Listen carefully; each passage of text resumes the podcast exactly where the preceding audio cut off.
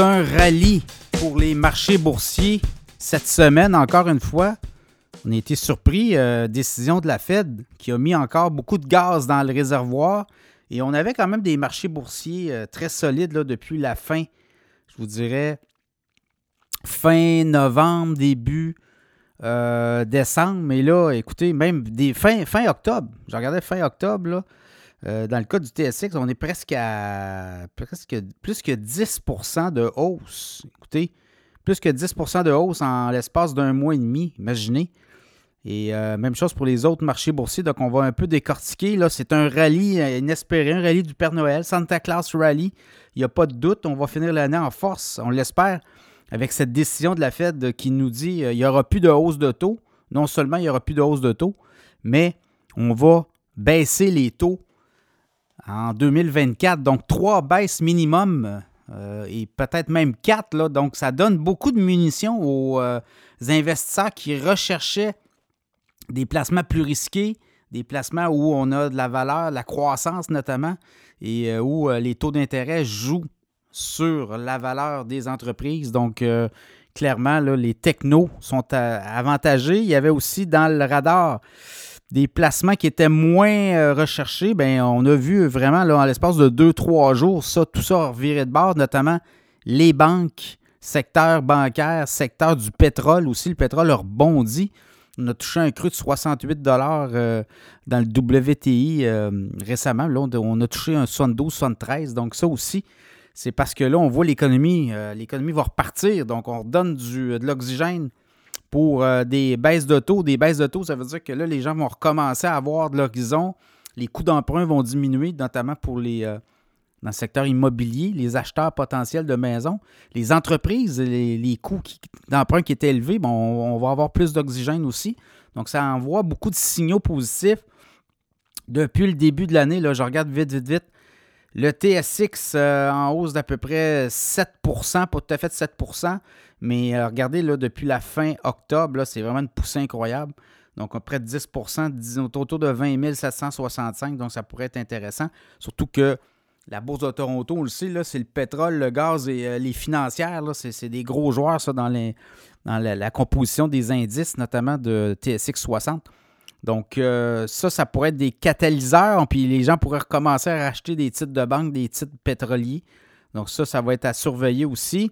Autre euh, parquet euh, boursier qui est intéressant, le SP 500, lui, c'est 23% de hausse depuis le début de l'année. Là, regardez, depuis le 26 octobre, le SP était à 4137 points. Là, au moment où je vous parle, était à 4700, 4800.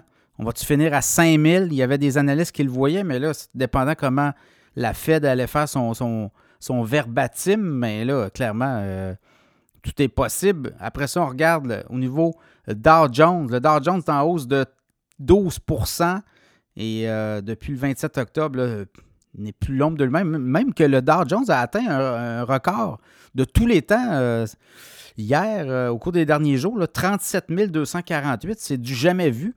Même le SP 500 était dans un record de janvier 2022 là, à 4600, près des 4700. Donc euh, là, on bat des records euh, assez euh, jamais vus. Dans le cas du Nasdaq, là, depuis le début de l'année, tu as 42% imaginez. Donc les technos ont très bien fait. Puis depuis la fin du mois d'octobre, aussi, on est en forte poussée. Les technos vont, vont se faire aider par les baisses de taux parce que des, des entreprises très endettées. Hein, on génère beaucoup de dettes pour aller en croissance. Donc, euh, ça va jouer. Euh, d'ici la fin de l'année, clairement, on est sur un bull run. Je pense qu'on pourrait voir euh, même déborder janvier, février, mars. Et là, ben là, si on a en plus une baisse de taux, notamment, on va voir au Canada, on parle d'une baisse de taux possible à la fin janvier, 24 janvier, mais pour l'économie américaine, si on a une baisse de taux en mars, on, s'attend à 3-4 baisses. Ça aussi, ça va donner beaucoup de, gaz, de gasoline dans le réservoir à suivre, clairement, euh, pour les investisseurs de la, musique, comme on dit. Et euh, pour la suite des choses, ben là, on va voir, euh, c'est sélectionner des. Là, il y a un pivot qui va se faire, notamment du côté des banques au Canada. Les pétrolières, le gaz, là, on voit, ça repart.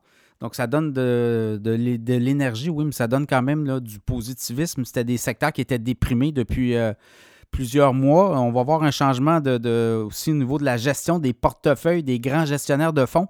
Et c'est ceux-là là, qui euh, peuvent driver le show. Donc, on va voir des, positions importantes. On l'a vu depuis deux jours là, à la Bourse de Toronto, tout ce qui est banque. On avait parlé des banques dans le podcast euh, Cachemire il y a quelques semaine, ben, on vous avait dit de surveiller ça. Ça peut être un secteur pivot. Ben là, je pense qu'on l'est. On va le voir pivoter. Et là, on va voir des, euh, gens venir euh, investir dans des actifs aussi intéressants qui vont générer des revenus. éventuellement, ben, les, banques le sont. On génère des dividendes très, très attirants. Et c'est comme ça qu'on se bâtit un portefeuille avec des dividendes. On génère tous les trois mois des nouveaux euh, montants, des nouveaux revenus. Et on réinvestit ces montants-là dans d'autres dividendes. Et là, c'est comme une boule de neige. Évidemment, à travers, ça prend quand même des titres de croissance pour générer des, coups de circuit, comme on dit. Donc, tout ça, vraiment positif. Les investisseurs, pour l'année 2023, c'est incroyable. Euh, le Nasdaq à 42% Le SP à quoi, là? 42, 23% Donc, euh, très belle année. Espérons qu'on poursuit, mais là, avec des baisses de taux anticipées, 2024 s'annonce aussi euh, très juteuse.